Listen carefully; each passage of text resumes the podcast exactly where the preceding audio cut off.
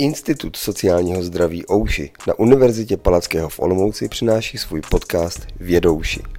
Budeme vám postupně představovat práci a vědu, které se institut věnuje, a budeme vás seznamovat s pracovníky našeho institutu a jejich projekty.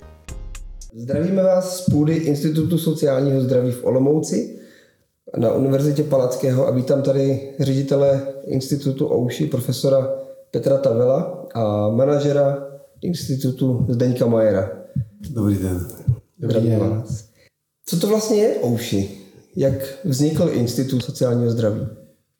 OUSHI je zkrátka, jsou tam písmenka OUSHI a je tam zakodované, že to je Olomouc, že to je univerzita, že to je Social Health Institute. Takže je zkrátka a snažili jsme se, aby to dobře znělo, tak nakonec OUSHI je jeden výborný hráč v NHL, bývalý sa volá OUSHI, tak jsme si povedali, že prečo nie. Takže to byl váš nápad nebo týmový rozhodnutí? Týmový, ale dal velký vplyv při té debatě mal pan docent alebo z Chrólingenu asociativní, teda profesor, to je jedno, prostě Van Dijk, profesor z Chrólingenu Van Dijk, ktorý povedal, že keď chceme založiť inštitút, že to musí mať nejakú značku, ktorou si budeme postupne budovať. A on nám vlastne tie písmenka vyskladal a tak nám dal na výber a nakoniec sme ostali pri OUSHI. Čím sa vlastne inštitút zabýva? Inštitút sa zaberá na časovú tému a to je zdravie. A vlastne keď si všimnete, tak každý odborník sa na zdravie pozerá zo svojho pohľadu, lekár, hlavne biologická stránka alebo telesná stránka, psycholog, psychologická stránka a tak ďalej. A vlastne chýba taký holistický pohľad, to znamená celkový pohľad na zdravie. A práve v tom období, keď sme vlastne žiadali tú tému, alebo sme si volili tú tému, tak jedna z priorit 10 európskeho smerovania alebo Európskej únie bola sociálne determinanty zdravia. To znamená v podstate determinanty zdravia iné ako iba biologické, znamená všetky. A bol to taký pohľad na zdravie, ktorý dával ten celkový pohľad a alebo bol celkový, teda celostný a hlavne bol aj v línii toho, čo Európska únia chcela. Tak vlastne sme od začiatku používame tú značku alebo tú tému, ktorá je naozaj jednak je načasové, jak som hovoril, a jednak je chyba. Tu vlastne chyba, aby niekto vystúpil z toho svojho, aby sa pozrel na to celkovo. Vlastne dráždime trošku lekárov, lebo úplne lekári nie sme, dráždime psychológov, lebo úplne psychológovia nie sme, dráždime teológov, lebo úplne teológovia nie sme, lebo je spirituálny pohľad na zdravie, alebo spirituálny rozdiel zdravia, ale vlastne áno, musel sa niekto rozhodnúť a zobrať tú platformu na seba a sme to robili my. To bola jedna vec. A druhá vec je, sme si povedali, ja už som starý chlap, vtedy som mal okolo 45-ky a vlastne tých možností už má človek strašne veľa, čo by mohol robiť a sme si povedali, keď do niečo pôjdeme, musí to mať jedno kritérium, musí nás to baviť. A vlastne tá emócia v tej takej poloeuforii som tu teraz na tom. Už sme skoro 10 rokov na svete a ešte stále je to niečo, čo je strašne ako nabíjajúce a baví nás to a vlastne potom vidno to proste všade. Na práci, v kolektíve, v tom, že vlastne niekedy nepoznáme hranice práce, že nerozoznávame sviatok, nesviatok, deň, noc. Proste je cieľ, za ktorým ideme, baví nás to. To je tiež veľmi dôležité spomenúť. Já teď vlastně koukám, že institut byl založen v roce 2011, takže vlastně minulý rok to bylo 10 let. Tak jaká byla ta desetiletka? Splňuje to očekávání? My jsme vlastně ani nepostřehli, že jsme už 10 rokov, že máme jubileum. Někdy jsme to nestihli oslavit. že si nám to řekl. No. Ale tak, no, tak to nějak oslavíme. Čak můžeme oslavit 11. výročie. Tak. Alebo 12. Alebo 12. a pol. Veď to je tiež pekné, všetko je dobré. Dôvod si vždycky najde. Ešte by som rád, aby to bolo jako férové, na začátku vlastně jsem mal několik lidí, bez kterých to nevzniklo. A to je paní profesorka Madarasová-Gecková z Košic, moja vlastně priateľka. Ideme spolu 40 rokov s životom. Takisto už teraz docentka Iva Polačková Šolcová z Akadémie vied. A ďalší ľudia, ktorí vlastne keby neboli na začiatku tí ľudia, pán profesor Smékal, pán profesor Čermák, ktorý nás od začiatku vlastne nejakým spôsobom z boku podporuje. Alebo aj Iva Šolcová, mamka, teda Ivy Polačkovej Šolcovej. Proste ja som vlastne zúročil všetky svoje kontakty, celoživotné nejaké vzácné vzťahy. Alebo Jirka Pospíšil, docent z FNPS, tak vlastne sa podarilo vlastne skoncentrovať všetky moje také ako blízké duše a to je také spoločné dielo.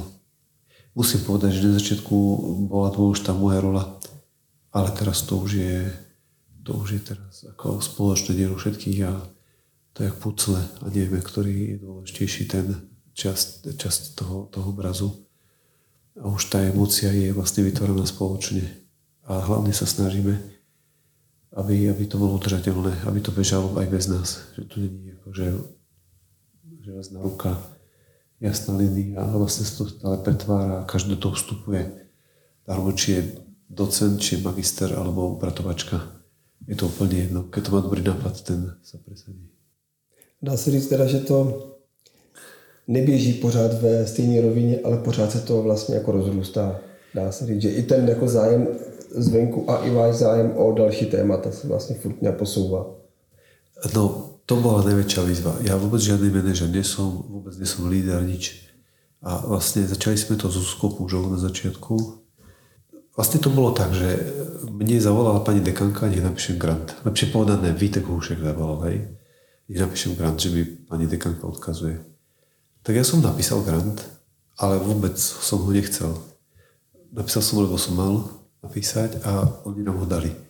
Takže na začiatku sme mali vlastne v rámci nejakých európskych peňazí nejakých 17 miliónov a ja som vôbec nechcel robiť. Vôbec, ja som si žil svoj život v Rakúsku. Mňa nezaujímal tu nejak Čechách život. Ale vďaka Zuzke Pužovej, vlastne, ktorá mi ukázala možnosti, čo sa dá urobiť, som na to chytil.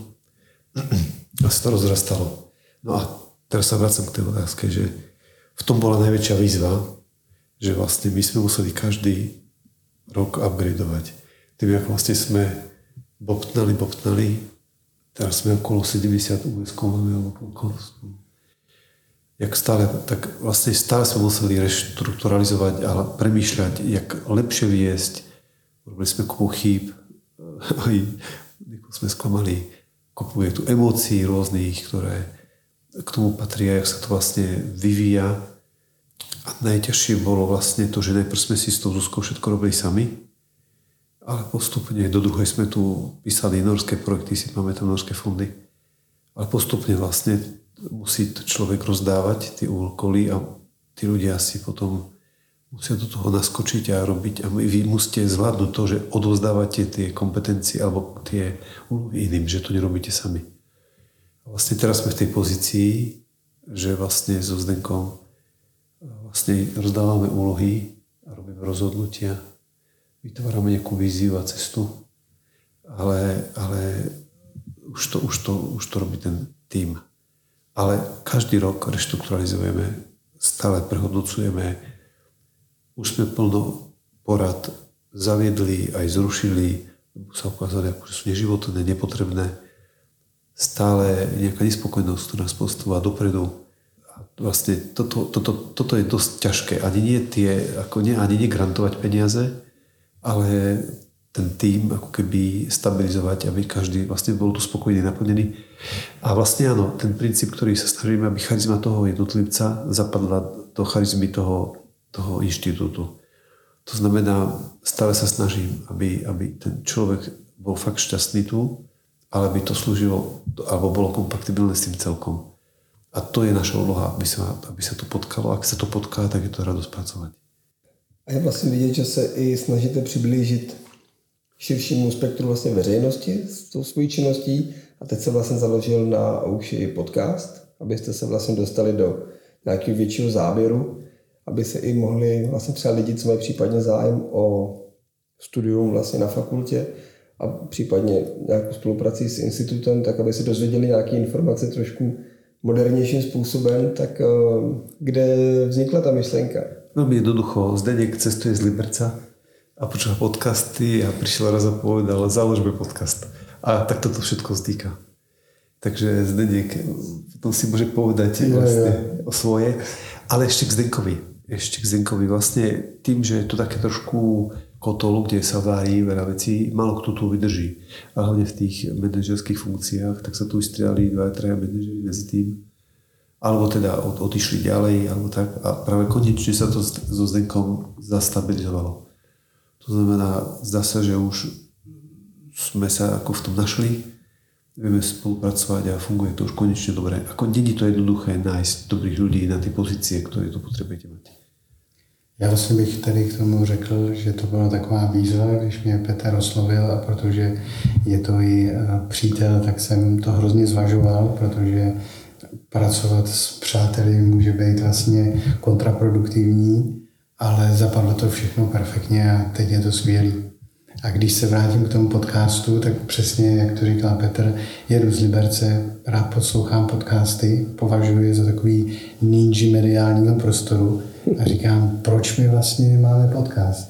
Proč bychom nemohli některé ty informace, které jsou třeba napsané vysoce odborným jazykem, publikovaný na Web of Science a jinde, sdělit nějakou přijatelnější formou, nebo vlastně nějaké transformovat, aby si to člověk pustil třeba v tom autě a řekl si, aha, tohle to je zajímavý. Tak vlastně to byl nějaký takový impuls, a protože jsme vždycky s Petrem na velmi podobné vlně, tak říkám, jo, zkusíme to. A proto tady sedíme dneska. Ono se dá říct, že vlastně to tím pádem teda není určený jenom pro případné zájemce o studium nebo pro studenty, ale i pro vlastně úplně třeba jako laickou veřejnost, která by se třeba chtěla dozvědět něco bližšího o svém zdraví a celkově třeba, nebo o svých příbuzných, jak případně umět třeba reagovat, nebo jak se třeba připravit na nějaké situace, které nejsou moc pozitivní potom do života. Přesně tak, ono vlastně, kdyby jsme měli mluvit o zmysle toho podcastu, každý, například PhD student, má velmi zajímavou tému. A si hovoríme, škoda, že to neví verejnost. A poprosili jsme jich, pojďte nám prerozprávať normálnym laickým jazykom, který každý porozumie, na čím 3, 4, 5 rokov bádate. A potom, jak to budete točiť, uvidíte, že čo človek to krásne veci, neviem, teraz sme napríklad zreagovali, keď bol COVID, tak jedna Alícia Bušarková robí konšpirácie, aké súvislosti ponachádzala, jak vlastne to súvisí so zdravím, prečo to nevedieť. Alebo potom budeme točiť o smrti, teda to je moja téma, vlastne tiež, ktorú mám.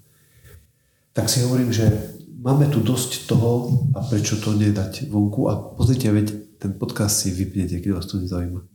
Je sloboda. Maximálne nás nebudú počúvať do konca, alebo nás nebudú počúvať vôbec. To je všetko, čo riskujeme. A nebo naopak budú poslouchat víc a víc. Uvidíme. Ono sa to dá sledovať, alebo nie? Koľko sa? Keď to nebude nikto počúvať, tak po čase to môžeme prehodnotiť. Pokusíme sa. A mnoho, pozrite, v Japonsku 90% firiem do roka zanikne. Oni idú pokusomil. A vďaka tomu tá ekonomika sa tak rozvíja. Aj toto nemusí byť fatálne rozhodnutie. Ak sa ukáže, že to je slepá ulička a vycúvame, pojeme si, tak nebolo to ono a ideme ďalej. Přesně tak. A dá se tak obecně říct, že česká populace podceňuje sociální zdraví? Pozrite sa sem, čísla vám poviem. Keď zoberiete financie do zdravotníctva, tak my vlastne riešime následky. 97% zhruba. To je zhruba. Ide do toho, že keď už máte nejakú chorobu, tak sa nechali liečiť.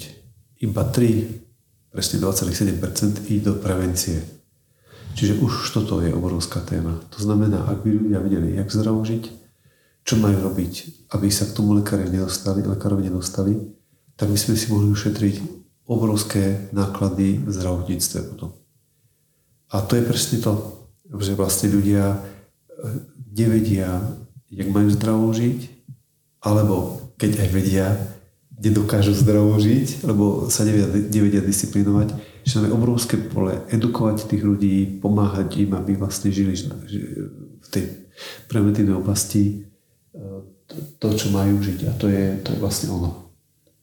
A ještě bych k tomu dodal, že vlastně hrozně podnětný je, já to znám vlastně ze svý žitý zkušenosti, protože u nás v rodině někdo mě hodně blízký má onkologické onemocnění a vlastně ten lékař vám řekne diagnózu, něco vám řekne a vy sedíte, jste v tom šoku a my třeba máme vlastně web hovory o zdraví, kde jsou ty pacienti, jak se třeba vyrovnali s tou situací, jak to bylo dál a je to nesmírně podnětný pro ty lidi. A to je vlastně díky Petrovi spolupráce s DIPEx International, kde to vzniklo kdysi v Británii.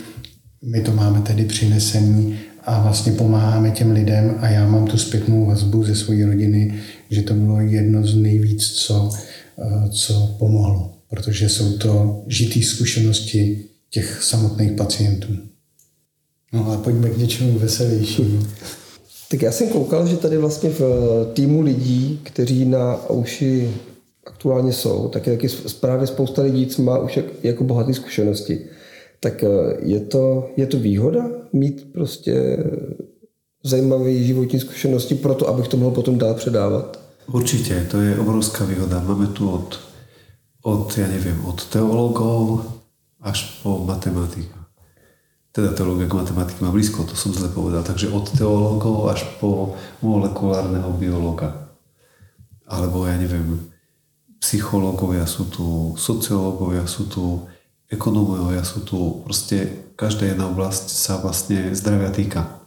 A dokonca máme jedného, ktorý točil ľudí označený, on začeník, označených komunizmom, krivdy komunistické, ešte rýchlo nahral ľudí, ktorí ešte žijú a tiež vlastne skúmal, jak im to poznačilo zdravie, jak sú posttraumaticky poznačení.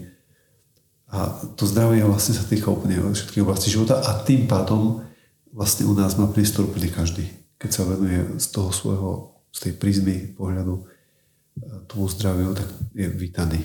A my z toho vlastne profitujeme, že sme tak multidisciplinárni, lebo každý do toho vnáša niečo, čo ten druhý nepozná z toho svojho oboru.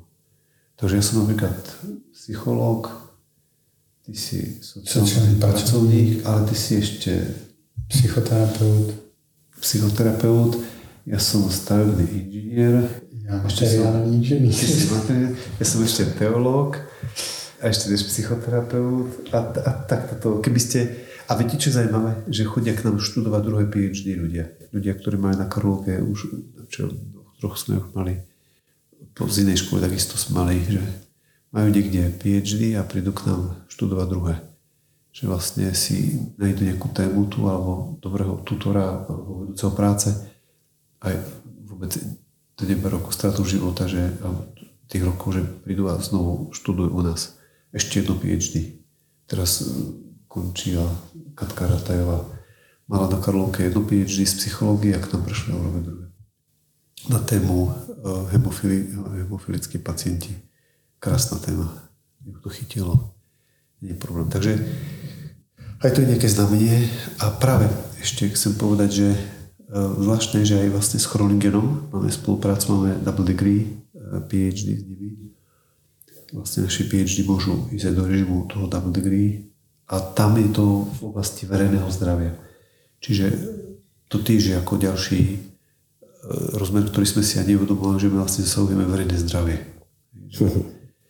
Že je to vlastne niečo, čo je dnes veľmi potrebné. Takisto z toho Dánska, Gabriel Volíš, docent, takisto je to verejné zdravie, alebo vytváranie politík, zasahovanie do politík. veľmi široký zásah. A ja to vlastne, máme s Zdenkom takú filozofiu, že púšťame to stále podľa nápadov a chariziem tých ľudí. To znamená, než by sme mali nejakú skosnatenú predstavu a teraz všetkých do toho tlačíme, ale si hovoríme, že Pán Boh nám posiela ľudí, akých posiela, tak asi to tu chce. Nie, že by to bolo 100%, ale vlastne to je tiež jeden zo zdrojov, z čoho tie nápady sú.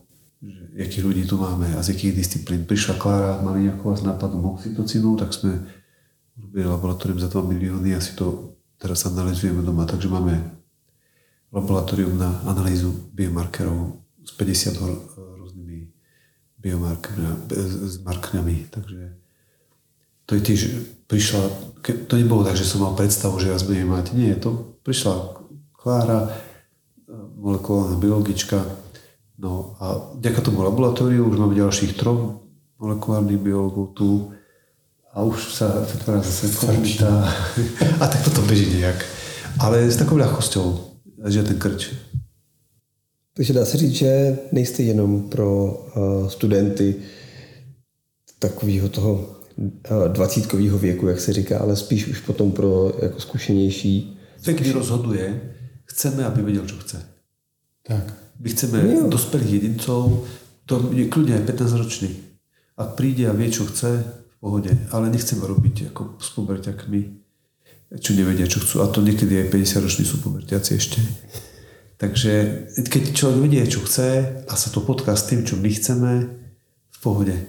A je úplně jedno, odkiaľ ide a nerobíme žiaden rozdiel. Ale musí vedieť, čo chce. Přesně tak. A čo je ochotný tomu dať.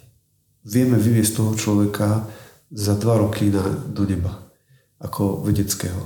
Takú má podporu tu. Ale zase, keď si to bere, ako si chce len predĺžiť študentský život a tak to bere ako 5. koleso, tak to aj tak vyzerá potom. Čiže možnosti má, či potom siahne to na ňom. Ale my ho nebudeme nutiť. A jakou máte třeba zpětnou vazbu od lidí, kteří s vámi spolupracují?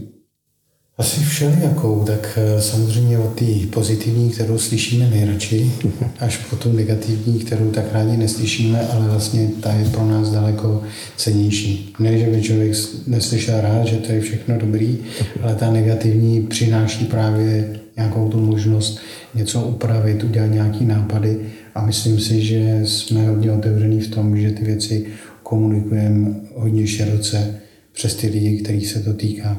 A samozřejmě některé rozhodnutí uděláme třeba i špatný, některé jsou dobrý, tak to prostě, to je život. Já hovorím, já se nezmením, já už mám 55, jsem starý dědo, já už se velmi nezmením a keď to někomu nesedí, takáto práce, tak nejsme jediní na světě. Nikdo není na ulici, aby se museli zachraňovat, tak nemusí tu trpieť a někde jinde ho to bude bavit. Takže ano, bylo několik odchodů, kterých nenašli se tu, hej. Čo je pravda, že čo je obrovská zátěž, že ta pružnost, hej, že chceme, no vlastně přijde nějaká čo je Green Deal, alebo přijde COVID, alebo přijde, já nevím, konšpirácia, alebo člověk musí jako velmi rychlo jako hledat nové souvislosti, ne tak jako že zaparkuje v jednom a ide si celý život. No a ne každému to sedí. Tak toto áno. Alebo napríklad niekedy sa to tak mení, že nemajú tú náplň práce nejakú takú 100% furt. Zdeněk Meier, že sa niečo nové objavilo, alebo ja. A tak toto je to, čo tých ľudí často frustruje. Že... Ale máme aj takých ľudí, napríklad Boris, že má svoju tému, Boris Cvek, že má svoju tému, nevyrušujeme ho v tom, robí to dobré a naozaj všetko má takto ohraničené a naozaj mu nerušíme ten jeho svět a robí to excelentně. Čiže dá se to, ale většina té práce je taká, že musíme pružně reagovat. Což si myslím, že má i smysl, že, jak bych to řekl nadneseně, že držíme ty prsty na té podoby a vlastně i tohle je jeden z příkladů, že se snažíme jít i dál, protože taky já už jsem děda skutečnej a tak se učíme od těch lidí vlastně mladých, kdy nám říkají plno zajímavých věcí a máme furt takový zápal. Myslím, že za mě je to třeba něco, co mě nesmírně baví, protože je to pestrý, mění se to, někdy je to vysilující, někdy je to náročný, když dáváme dohromady projekt ve velké rychlosti, ale vlastně je to na druhou stranu hrozně skvělé. což je jako fajn, ale není to, jak říkal Petr, není to pro každého. Musí mít nějaký kvality v sobě už. Já jsem koukal, že i se hodně ty projekty přináší i do zahraničí na tu nějakou mezinárodní spolupráci. Který z těch projektů jako mezinárodních je třeba pro vás tak nějak asi jako nejvýznamnější? Tak v tomhle směru je asi pro nás nejvýznamnější Shapes, který reaguje na průběžní stárnutí Evropy. Je to jeden z největších projektů udělený za poslední dobu Evropskou unii. Cca za 21 milionů euro. Spolupracuje tam přibližně 12 zemí, 37 partnerů z průmyslu, z vědeckých institucí. Je to velmi zajímavý a zase to vlastně reaguje na nějakou potřebu. A celý to vzniklo díky vlastně Peterovi, který mě vyslal do Jirska. Tam jsme se potkali s profesorem McLachlanem. Nějak to zapadlo a začali jsme spolupracovat. A najednou jsme se my vlastně v tu dobu nějaký Benjamínek dostali mezi partu vlastně dobrých lidí, dobrých institucí a teď se to všechno točí, že vlastně třeba osloví oni nás a je to skvělý. Tak to bych řekl, že je z těch zahraničních projektů projekt velmi významný a navazuje to vlastně i na tvoje téma, že jo? Jasné. Ale čo nás najviac ako slovo DIPEx International. To je vlastne, možno o tom niekedy natočiť osobitný ako podcast, ale je to vlastne, keď nastúpila tá taká virtuálna realita alebo ten online priestor, tak Angličania vlastne pred 15 rokmi začali natáčať pacientov ich rozhovory a vlastne začali ich strihať podľa nejaké šablóny, podľa nejakých pravidiel.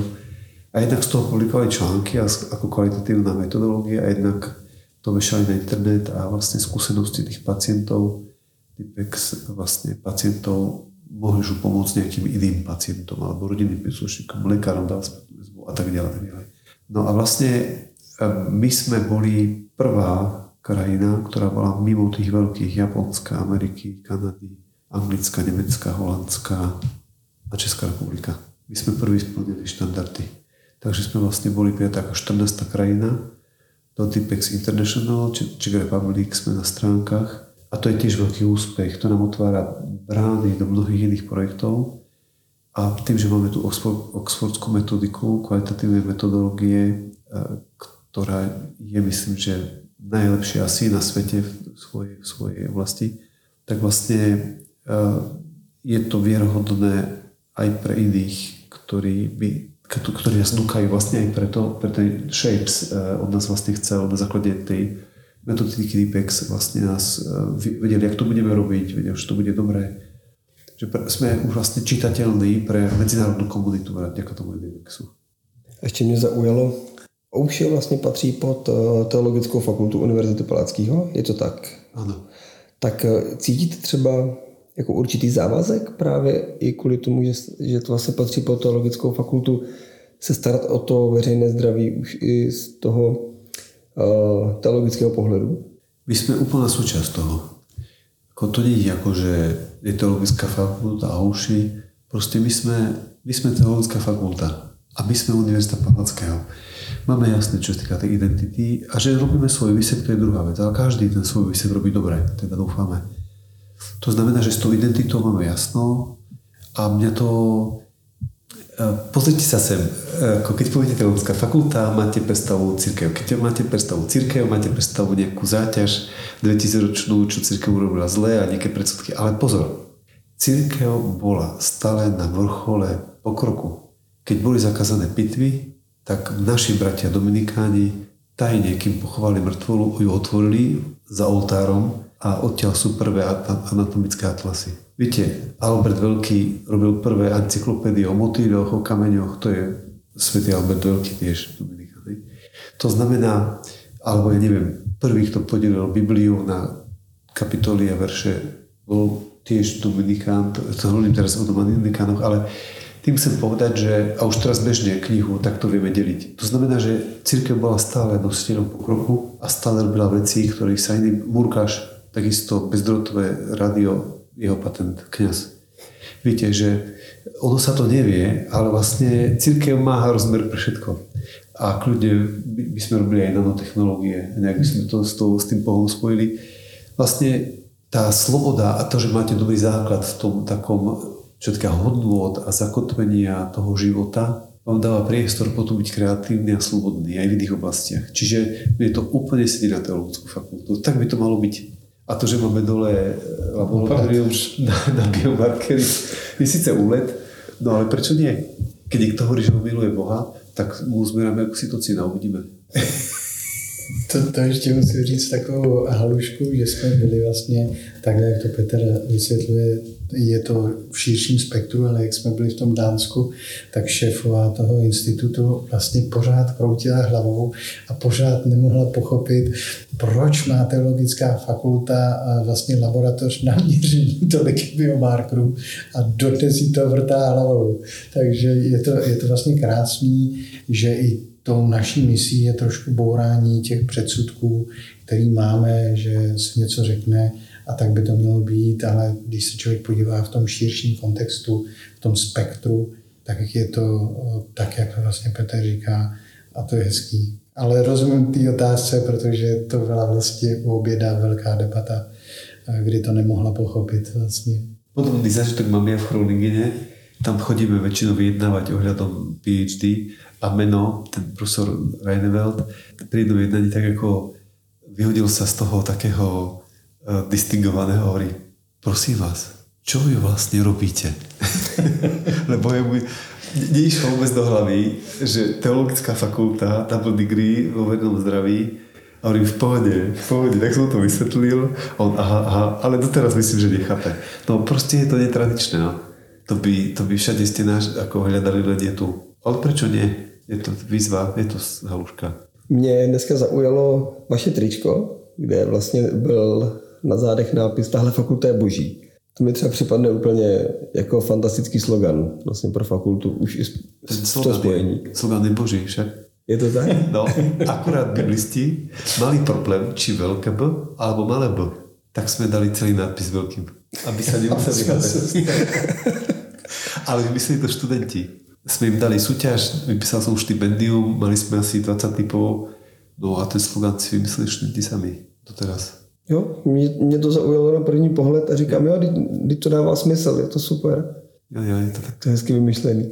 Ale ještě vám chcem povedať k tomu smerovaní. Prvé naše, no nebudem všetko rost tak široká, ale v podstate, pozrite sa sem, prišla nová legislatíva ohľadom ochrany detí, právnej ochrany detí. Urobili sme sociálnu prácu na to zameranú. Prišla reforma psychiatrii, nikto na to nereaguje, urobili sme na to študijný program. Nastúpil online svet, všetci idú do online sveta, teraz už samozrejme si sme sa to zvykli počas covidu, ale my sme to ešte pred dva roky pred covidom pripravovali, tak sme urobili prvý online distančný kurz alebo vzdelávanie riadne akreditované v online teológii. A takto by som mohol ísť jedno po druhom. Vlastne my reagujeme na to zdravie takisto. Nikto to nerobí holisticky, robíme to my. Proste stačí len mať otvorené oči, podcast, počúvajú to ľudia, prečo neísť do tohto sveta, do tej mediálnej formy ako vzdielania vedy. My vlastne reagujeme iba pružne na to, čo si myslíme, že svet potrebuje, alebo máme len otvorené oči a uši. Zdeněk prišiel s podcastom, niekto príde s niečím iným, lebo to vidíme, že to treba, takto my sa rozhodujeme. To nie sú nejaké mimorality. Reagujeme na to, čo v tej spoločnosti sa deje.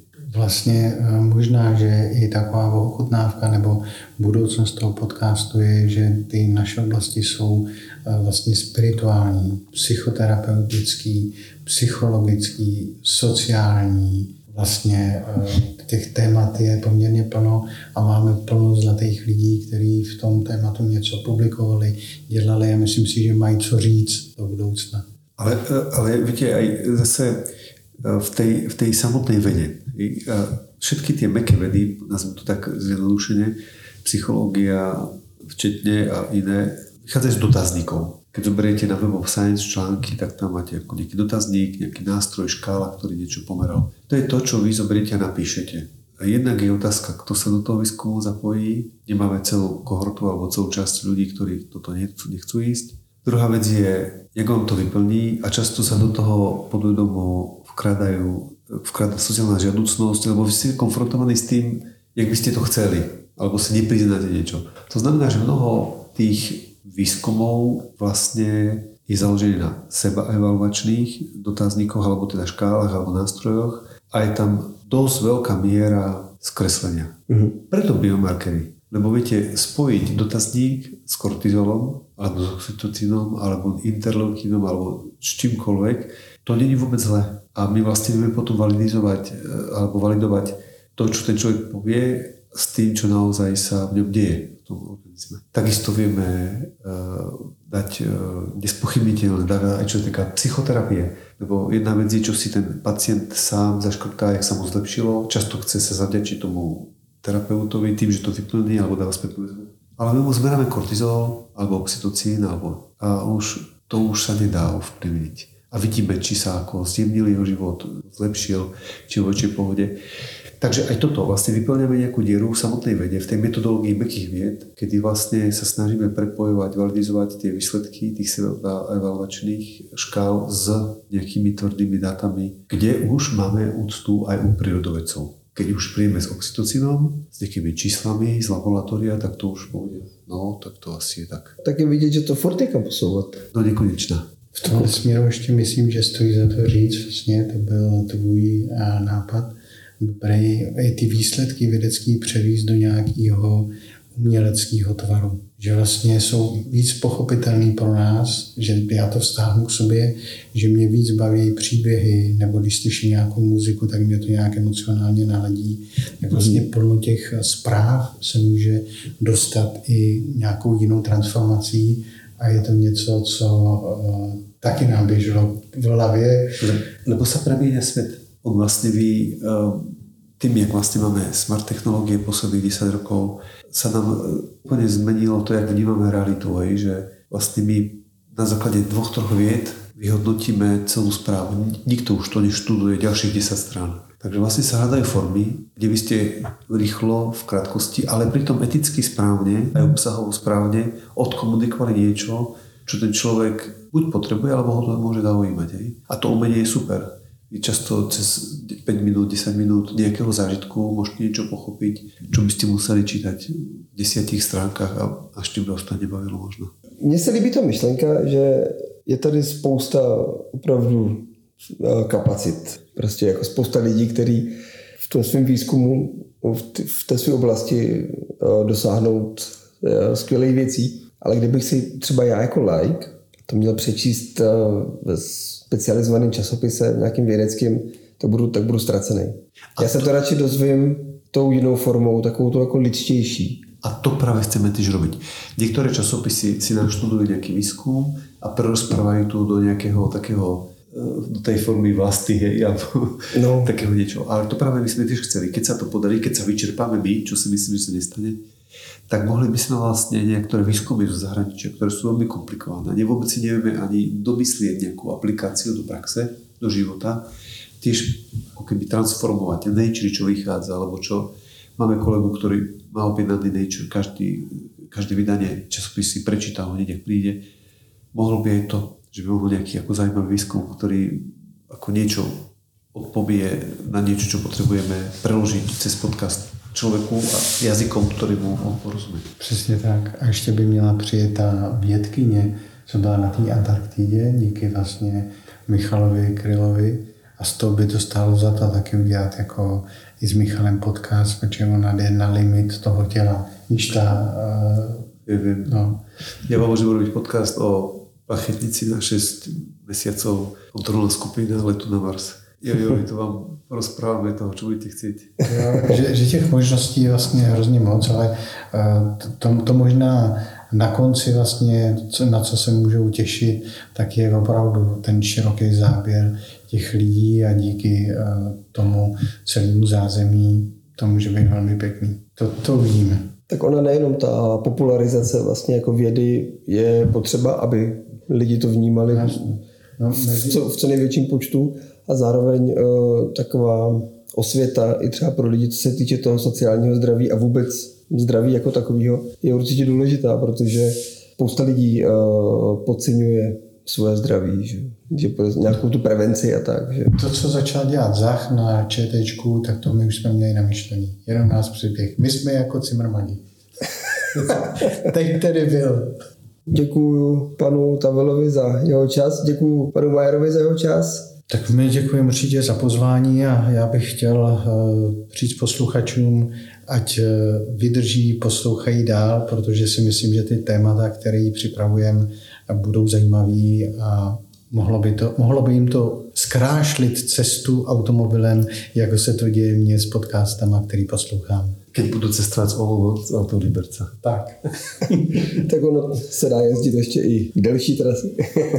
Tak děkujeme za poslech, mějte se krásně a u dalšího dílu se na vás budeme těšit. Pavřujte se a děkujeme.